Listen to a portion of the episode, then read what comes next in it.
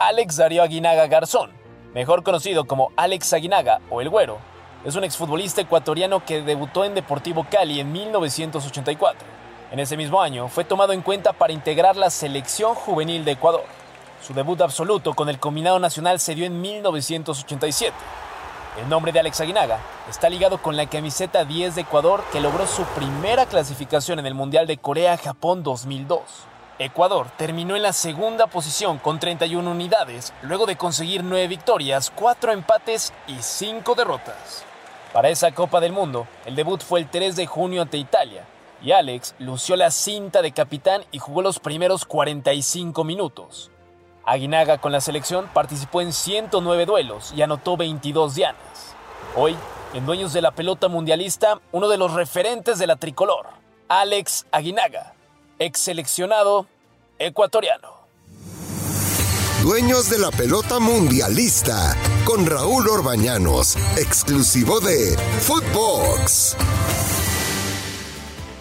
¿Cómo están? ¿Cómo están? Bienvenidos, qué gusto saludarlos. Esto es Footbox, dueños de la pelota mundialistas. Y bueno, vamos a tener el gusto, el placer de platicar con un extraordinario futbolista, un auténtico crack, que aparte buena persona, buen amigo. Alex Aguinaga, al que me da muchísimo gusto saludar. ¿Cómo estás, Alex? Mi querido Raúl, qué gusto saludarte a ti, a toda la gente que nos escucha a través de Footbox. Un fuerte abrazo y sí, con el placer de acompañarte. Pues mira, hemos venido platicando con mundialistas y lógico, tú eres un mundialista. Se tardó, se tardó Alex en tu carrera llegar a la Copa del Mundo, pero finalmente, finalmente llegó. No, bueno, es la primera, la primera vez que llegábamos a un mundial. Nuestra eliminatoria siempre ha sido muy complicada. Sudamérica, pues hay potencias, obviamente. Está Brasil, está Argentina, mismo Uruguay. No se diga los paraguayos, colombianos, chilenos que han tenido historias de éxito, los peruanos.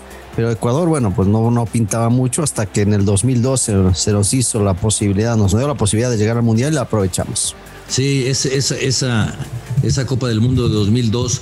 Pero te digo una cosa, este, a mí me da la impresión que a raíz de esa Copa del Mundo, el, fútbol ecuatoriano como que dio un golpe de autoridad y es más respetado, y no solamente más respetado, sino que es, es más difícil ganarle, tiene mejores actuaciones, pesa más en Sudamérica después de esa Copa del Mundo, ¿no? Sí, totalmente, te cambia, te cambia la perspectiva, ¿no? Cuando, cuando uno es niño y creces con, en algún lugar en donde no, no tienes oportunidades, eh, la palabra es te acostumbras. En nuestro caso, obviamente, rompimos todos los paradigmas, rompimos todas las estadísticas y desde ahí en adelante el, el niño, el joven que, que ya veía eh, que se puede conseguir algo importante, ya lo, lo hace con más natural, ya está eh, preparado para el éxito.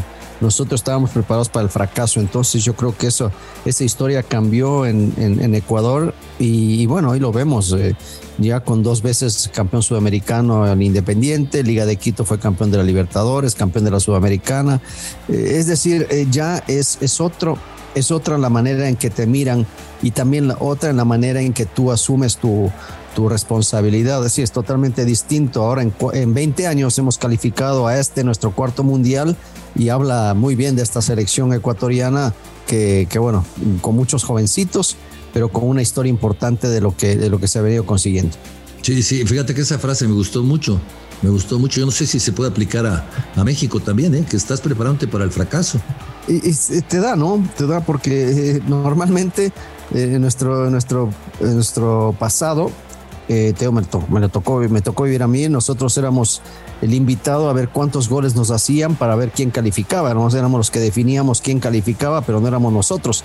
Teníamos que esperar que, cuántos goles nos hacían. Eh, siempre el Ecuador, como el último de los invitados, eh, nos veían por abajo del hombro y ahora, pues lógicamente ya no es, ya no es así. Se consigue inclusive un título a nivel sudamericano juvenil, eh, campeones de la Comebol y después va y consigue el tercer lugar del Mundial de Clubes, del Mundial, perdón, de selecciones en esa misma categoría.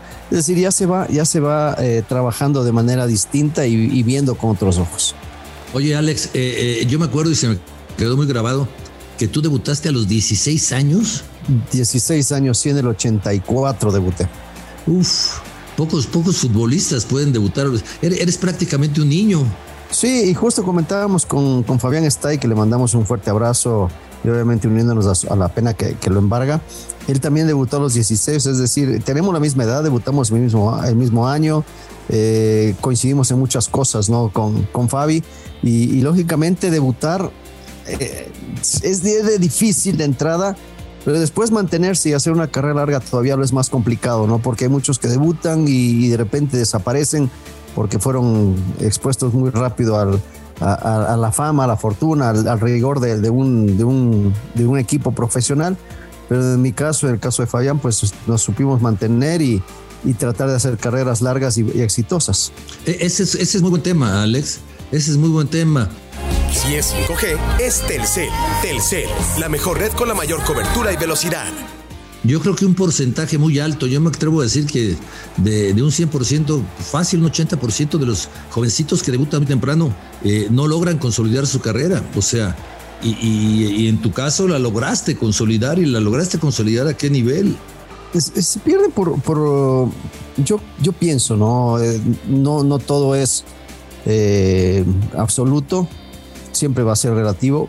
Eh, un tema importante es el apoyo de las familias, ¿no? El apoyo de los padres, el apoyo de los amigos, porque pues encontramos de padres y amigos una historia increíble, ¿no? Algunos con un apoyo absoluto y total y, dispuestos a entregar todo y otros que mismo padres y amigos eh, para quitarle todo, ¿no? En lugar de apoyarlo, pues lo van llevando por el camino incorrecto, eh, se vuelven demasiado exigentes a muy pronta y corta edad quieren que ya puedan estar en, los mejores equipos. Digo, eso, no es malo, lo malo es que por encima de la, de la ética empieza a trabajar esta situación del deseo económico, que llegue pronto la, plata y, la plata y la fama te cambian. Y si tienes gente a tu alrededor que te ayuda y que te entiende y que te, te, da para adelante y, te protege, pues es mucho más fácil sostenerte en este, en este mundo del, del fútbol, ¿no? Que que es muy lindo, pero también te absorbe.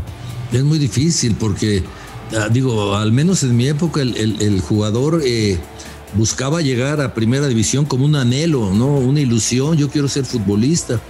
Y, en tu familia o te apoyaban o te decían, no, no, no, te vas a estudiar, pero, pero ahora las familias ven en el, en el niño, en el joven, un negocio, ¿no? Quiero que mi hijo sea futbolista porque es un, es un negocio muy productivo para mi familia. Sí, totalmente, ¿no? Y, ya lo ves como el signo de pesos en, el, rostro de, tu hijo. Y, en lugar de decir, a ver, ¿qué te gusta? ¿Qué quieres hacer? ¿Cómo vamos a hacer? ¿Cómo vamos a hacer para poder ayudarte, potencializar tus condiciones? Eh, encontremos las mejores, los, mejores eh, representantes o los mejores caminos. Siempre miremos o prioricemos lo que es el fútbol, el deporte, la alegría de jugarlo y después eh, por consiguiente y por consecuencia viene el, éxito económico, ¿no? Digo, eh, a mí me tocó eh, tener de técnico a Roberto Saporiti y Roberto en esas cosas decía, ¿no? El prestigio y el dinero son como, como dos, dos deditos que van paralelos. Si el dinero va por arriba del, del, del prestigio, va para abajo. El prestigio siempre va a jalar si el prestigio está arriba del dinero, el prestigio va a jalar más dinero. Entonces es muy importante que la gente se dé cuenta que mientras más prestigio tienes, más dinero vas a ganar y no es al revés. Oye, Alex, regresando a lo que fue aquella Copa del Mundo de, Corea-Japón en 2002, ¿cómo, fue la eliminatoria para, para Ecuador para lograr esa calificación? Muy dura, como todas las eliminatorias. para el 98 estuvimos cerca, nos faltaron un par de puntos eh, y ya estábamos dando visos de que de que podemos hacer cosas grandes. En esta eliminatoria del 98 le ganamos a Argentina por primera vez. Le ganamos 2 a 0 en Quito. Y para esta eliminatoria del 2002 le ganamos a Brasil también por primera vez 1 por 0 en Quito. Y era, para nosotros eran, eran sueños cumplidos, hazañas, proezas que no, que no lo habían conseguido antes ningún equipo, ninguna selección.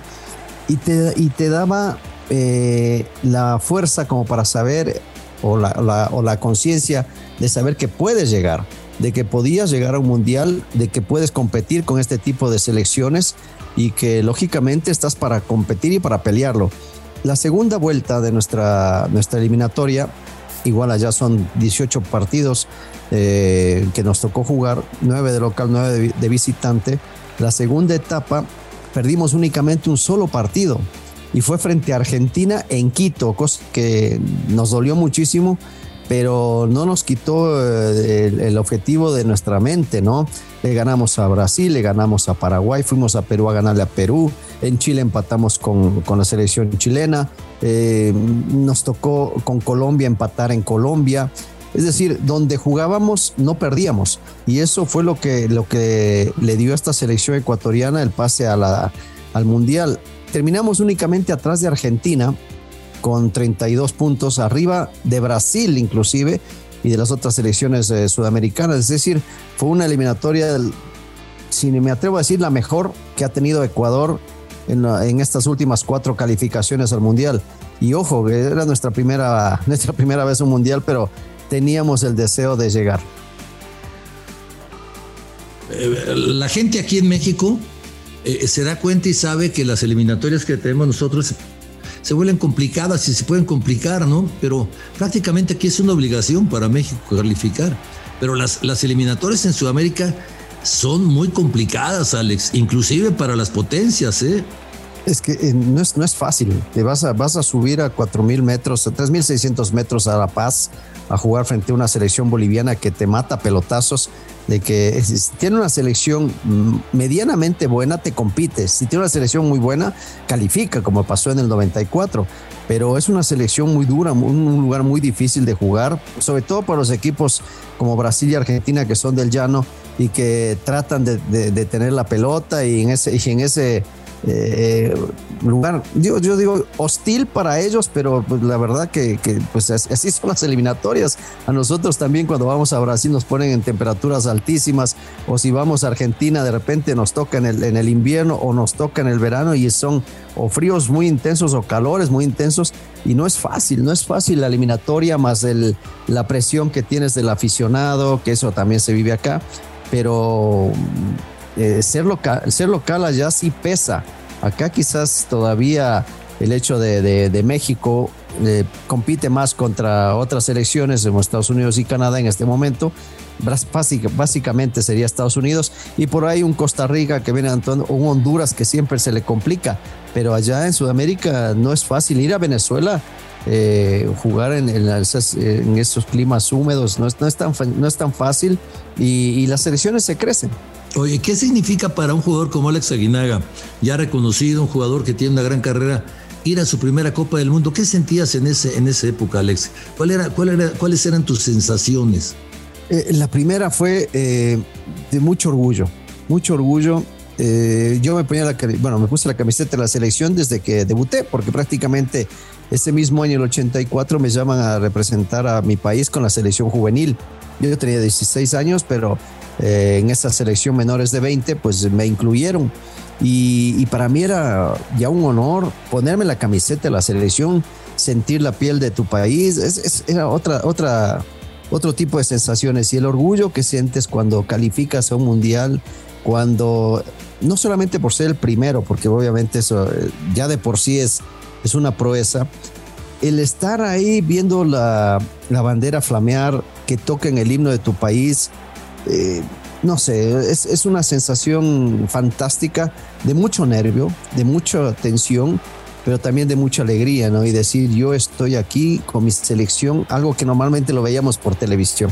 Eh, debe de ser muy especial ya el, cuando lo vives, ¿no? O sea, todo, tu ilusión, el, no llegamos a una Copa del Mundo, ya llegamos, todo, todo, todo, pero ya estar ahí, ya todo esto que me, que me dices, Alex, debe de ser una sensación muy especial. No sé si sea, porque mira, yo te digo, yo también tuve la fortuna de jugar al fútbol, pero nunca de jugar una Copa del Mundo y debe de ser para, al menos para mí era un anhelo, no era una ilusión y pues, los que lo cumplen deben de tener esa gran satisfacción, ¿no? Sí, sí, sí, sí, no, ya hay algunos que juegan cinco mundiales y dices, oh, qué envidia tan, no, no, hay envidia sana, qué envidia tan envidia, pero, pero eh, a ver, si, estás en un país, para, para, describir un poquito más la emoción que, que, que, tenía en ese momento, eh, si estás en un país que califica normalmente a los mundiales y sabes que si eres buen jugador puedes estar en ese mundial, es como que, ok, lo puedo porque tengo calidad, tengo capacidad, tengo la posibilidad. Pero cuando estás en un país que no ha participado nunca en un mundial y que lo haces por primera vez, las emociones son inmensamente proporcional a eso, a ese éxito conseguido. eh, llega un momento en que la tensión es tanta y la alegría es tanta que se confunde todo, ¿no? En un, en un todo. Eh, y, se mezclan sentimientos desde alegría, eh, las lágrimas por la misma emoción, el corazón te late a, a 2000 por hora, la piel se te pone la piel de gallina, que estás ahí con, con, mucha, mucha tensión, mucha presión, muchas ganas y el deseo de participar en un mundial, ¿no? De, ver tu, tu, bandera flamear. Es, son, son emociones únicas. Eh, si bien es cierto, hay, hay personas que lo, lo asimilan mucho más fácil, a mí me costó. Tenía 34 años, no era un jovencito, pero muy fuertes, son emociones muy fuertes. Queremos que todo México esté asegurado. Entra a inter.mx y activa tu modo checo para obtener un seguro totalmente gratis. Seguro, seguro. Con inter.mx todo México está protegido. Italia, México y Croacia eran eh, los rivales a los que se enfrentaron en esa Copa del Mundo. Arrancaron contra Italia, ¿no, Alex? Sí, arrancamos mal porque nos gana nos ganan los italianos 2 a 0. Yo me lesiono terminando el primer tiempo prácticamente. Me, desgarro en una jugada absurda, levanto la pierna de más y me, me, tironeo un poquitito el posterior. Y, pensé que se me acababa el mundial, te digo la verdad. Después, eh, parece entonces nos iban ganando 1-0 la selección italiana con gol de Vieri. Después terminan el, 2 a 0 muy rápido también. Y, y, el segundo tiempo, a pesar de que tuvimos más la pelota, tuvimos más oportunidades, no fuimos contundentes, no fuimos certeros y terminamos perdiendo 2 a 0. Después nos enfrentamos a México, seis días después yo me la pasé en terapias, era de mañana, tarde y noche, tenía terapias para poder recuperarme y poder jugar. Ese era mi deseo, porque si me hubiera tirado al abandono, pues simplemente hubiera estado acompañando a mis, compañeros en sus entrenamientos y, y, los, y los eventos que tuvieron, porque tuvieron muchos eventos. Yo me la pasé prácticamente en, un, en, un, en un, hospital de fisioterapia y alcanzo a jugar segundo tiempo, parte del segundo tiempo, perdemos con México 2 a 1 y todavía teníamos posibilidades porque le ganamos a Croacia 1-0, pero México termina empatando con, con Italia. Si México le ganaba a Italia, bueno, por un marcador importante, podíamos haber sido nosotros que calificábamos, pero bueno, eso era una utopía, un sueño y además no era, nada tampoco muy, muy fácil de hacer. La primera del Copa del Mundo de Ecuador consiguieron tres puntos, eh, compitieron con todos los equipos, ¿eh? con todos los equipos, o sea, no, no hubo ningún equipo, ni siquiera Italia, que suponía que era una potencia, hubo gran diferencia con Ecuador, o sea, hubo competencia. Totalmente, ¿no? A ver, Croacia había sido su eh, sí, segundo lugar, tercer lugar en el Mundial anterior, en el 98 y una selección muy fuerte. Le gana a Croacia a Italia. Eh, empata con, eh, perdón, le gana, eh, México le gana a, a, Croacia y tenía que ganarle a Italia para nosotros poder tener aspiraciones que con un partido ganado poder hacerlo. Pero nuestro primer mundial hicimos ya nuestro primer gol, que fue el gol del team frente a, México precisamente, y después del primer triunfo con gol del Quinito Méndez eh, frente a los croatas. Eh, hicimos muchas cosas. Todavía creo yo, me, gustaría regresar en el tiempo y, poder jugarle mejor a Italia, que ese partido sí nos pesó, por, fue el primer partido, jugar contra la potencia. No creo que nos benefició, hubiéramos jugado quizás contra Croacia primero y el último contra Italia y quizás nos hubiera ido mejor. Y esta, esta selección, esta selección de Ecuador que va a la Copa del Mundo, yo he escuchado gente que dice que, que quizá pueda ser la mejor selección que ha tenido Ecuador. Es una gran selección, con, con jovencitos de, muy buena calidad. Está en, algunos países del mundo de primera, de primera línea, el caso de Moisés Caicedo y Pervis, que están en el Brighton, en, Inglaterra. Pervis estuvo en el Villarreal, fue eh, segundo en, un torneo internacional en, en, la Europa League. Y tiene, tienen eh, a Piero Incapié, un jugador que juega en el Leverkusen, muchachos interesantes, buenos prospectos, Angelito Mena, que lo conocemos bien acá en el fútbol mexicano, eh, Gonzalo Plata, que está en el fútbol español. Es decir, tiene, tiene, tiene calidad. Esta selección tiene calidad tiene jóvenes muy interesantes. En mi época, pues prácticamente éramos Iván, Agustín y yo los, los únicos jugadores que estábamos en el exterior. Bueno, más Ulises de la Cruz, que estaba en el fútbol inglés. De ahí no había mucho peso. Esta selección tiene grandes exponentes, muy buenos jugadores. Casi todos juegan en el exterior, nada más los arqueros, fíjate, nada más los arqueros son los que están en, en el medio local y de ahí en todos los, todos los demás están jugando en el fútbol internacional. Entonces tienen una experiencia importante. La base de esta selección quedó tercera en el Mundial Sub-20. Eh, tienen, tienen con qué, tienen con qué. dependerá mucho el primer partido frente a Qatar, que es la que determinará si, si podemos avanzar o no, porque ganándole a Qatar, yo creo que el partido que se define sería con Senegal. Sí, digo, el rival más complicado que tienen es, es, Países Bajos, ¿no? Pero digo, yo como veo los niveles a lo lejos, porque no tengo la oportunidad de ver de cerca ni a Senegal ni a Qatar, yo pienso, Alex, que Ecuador tiene una muy buena posibilidad de seguir adelante. ¿eh? Sí, sí. Bueno, damos por descontados a Países Bajos, porque obviamente es una selección muy fuerte, la hemos visto. Eh, no es no se la puede ganar, se la puede ganar, claro que sí. Eh, dependerá mucho del momento que esté la selección ecuatoriana pero eh, nuestros rivales directos para poder calificar como segundo en ese, ese grupo serían los eh, Senegal, que es el campeón de, de, África, y Qatar, que es el campeón de Asia. No, no es nada sencillo para Ecuador, pero eh, yo creo que, digo, a Qatar nosotros estamos mejor que Qatar, pero habrá que jugarlo. Y después con Senegal es un partido parejito por, porque nos parecemos mucho en nuestra manera de juego, la raza también es muy parecida. Somos rápidos, somos fuertes, entonces en eso se puede emparejar y ahí estaría el detalle. Quién sabe con Holanda, con Países Bajos se puede se puede también hacer un gran partido, dependerá mucho de la parte ofensiva que Ecuador en este momento no le está pasando bien, es un, es un tema eh, complejo, vemos acá en México, bueno, en Ecuador también está este tema de que nos está faltando el gol. Alex, y, ya llevas muchos años con nosotros. ¿Cómo ves a la selección mexicana? ¿Cómo ves la selección de Martino? Bueno, es que en realidad eh, yo creo que el Tata se perdió en el, en el tiempo, ¿no? Porque eh, empezó muy bien, después la selección tuvo algunos cambios, inclusive él lo, él lo dijo, que estaba buscando variantes cuando las selecciones rivales se le metan eh, a defender bien y que por eso tiraba un poquito más atrás al contención para dar más salida a los laterales. Y de repente se le fueron las ideas a todos los jugadores. Ese 4-3-3 ya no funcionaba, ya le faltaba ritmo. Los jugadores empezaron a, a tener periodos muy largos de no participación en sus equipos, lesiones algunos y que lógicamente le fueron pasando factura. Y el Tata en algo que se puede, uno puede decir se equivocó y eso entre comillas siempre porque es el técnico y él sabrá eh, que hace es que confía demasiado en un solo grupo.